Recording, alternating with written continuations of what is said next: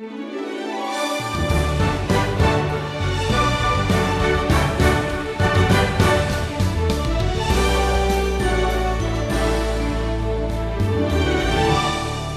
you've been following this wisdom journey the last few days, we've been moving quickly through some of the minor prophets.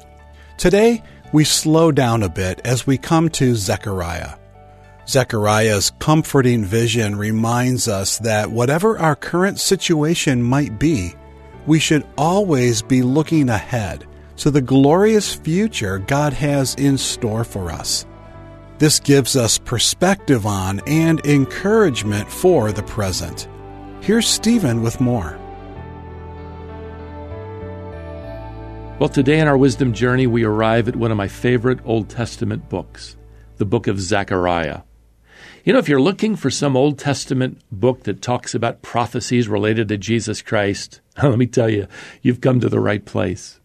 Zechariah gives us some of the clearest, most specific messianic prophecies in all the Old Testament. The prophet is going to describe the future kingdom of Jesus, but he's also going to encourage the Jewish captives of his day. They've returned from exile in Babylon. They are now rebuilding the temple. And Zechariah is going to have a partner in ministry.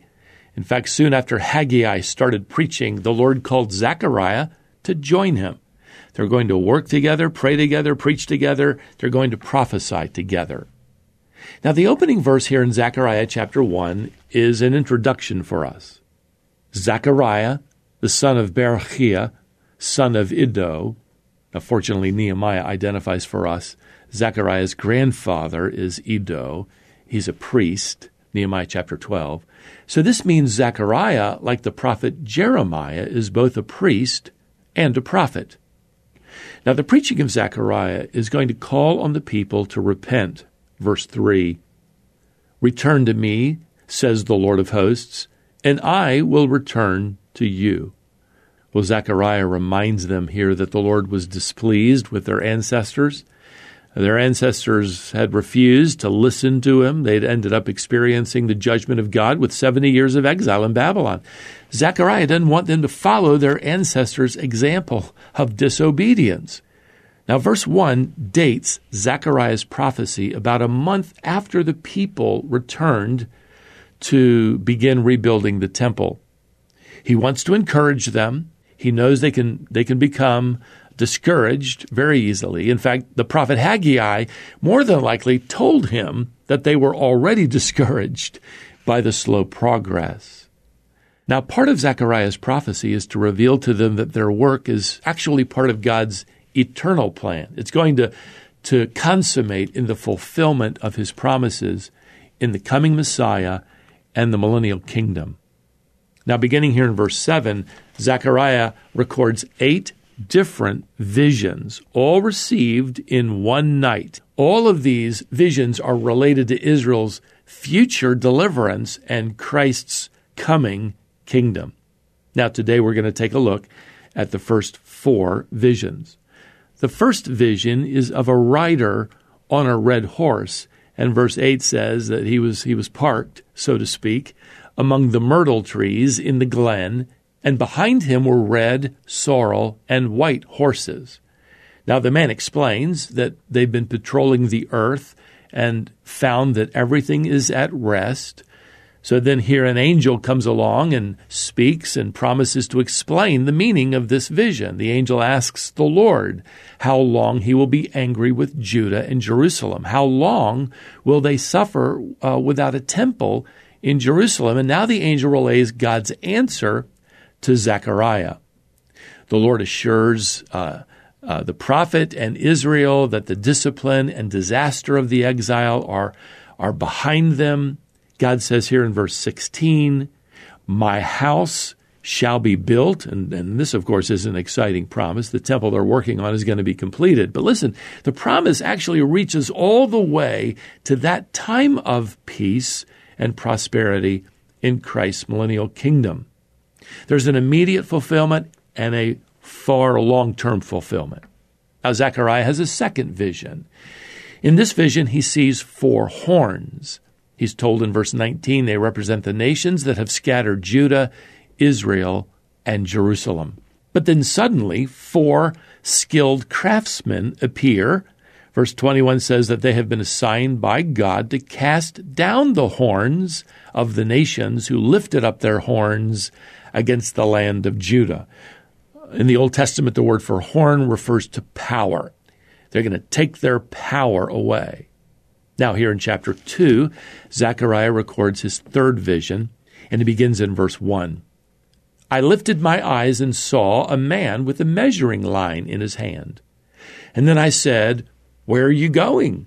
And he said to me, To measure Jerusalem. And then he refers to the day when Jerusalem is going to be rebuilt. Verse 4 says it's going to be inhabited as villages without walls.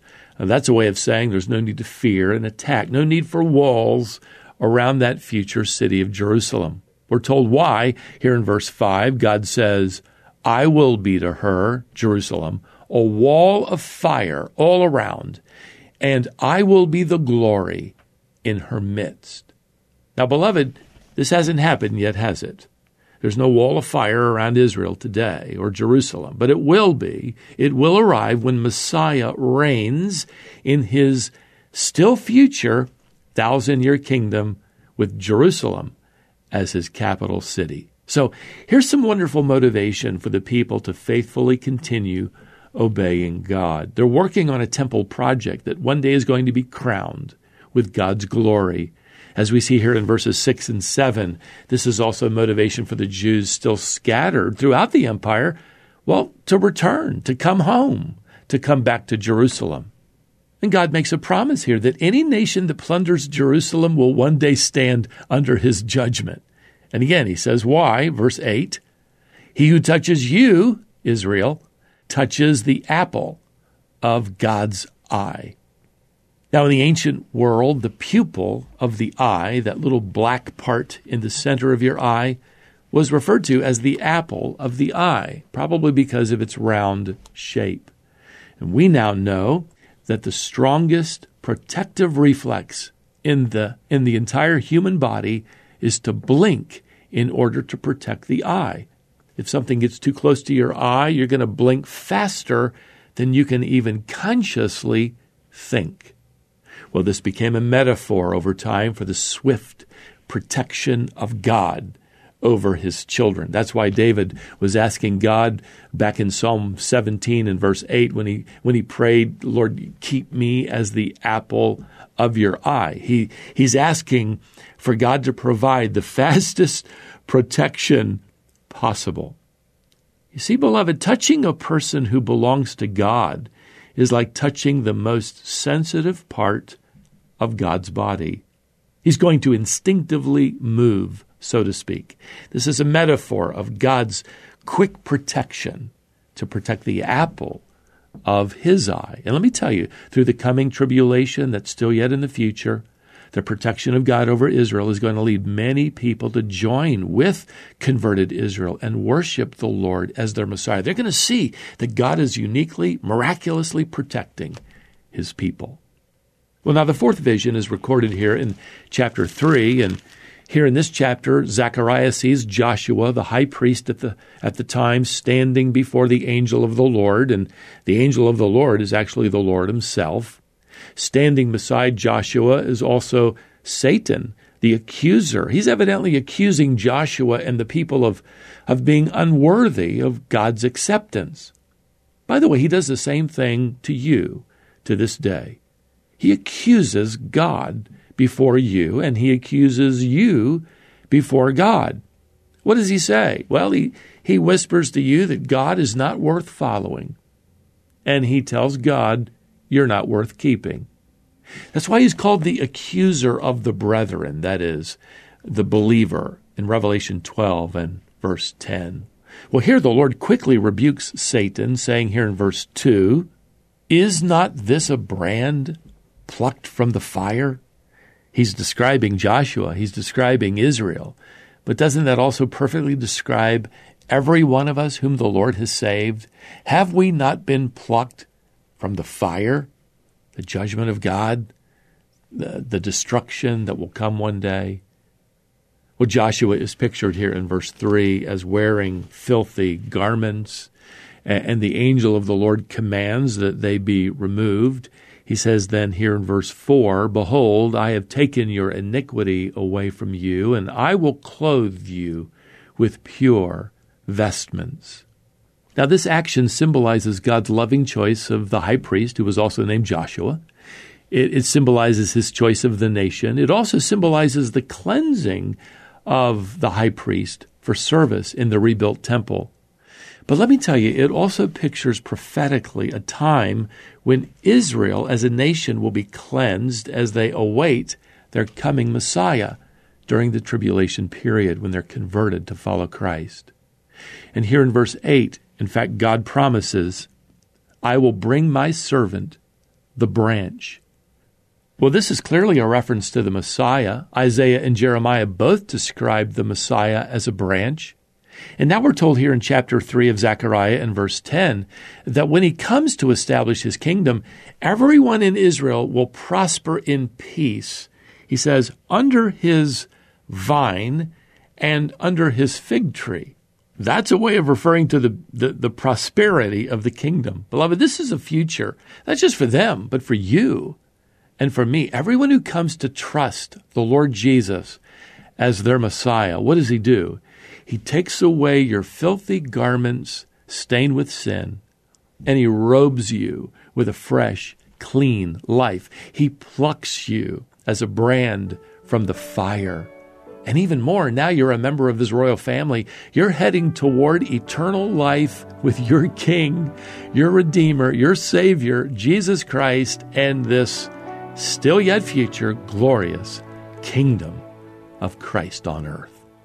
Well, we're out of time for today. Until next time, may the grace of the Lord Jesus Christ and the love of God and the fellowship of the Holy Spirit be with you all. Amen.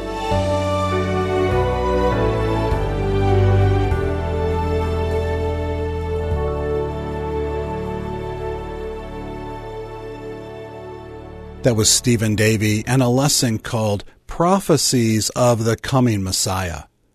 We're going to return to the book of Zechariah next time. Stephen is the president of Shepherd's Theological Seminary. One of his passions is training and equipping men and women for service to God, and that's why he founded that school. If you or someone you know is interested in graduate level theological training, Learn more at wisdomonline.org forward slash STS. Then join us next time on this wisdom journey.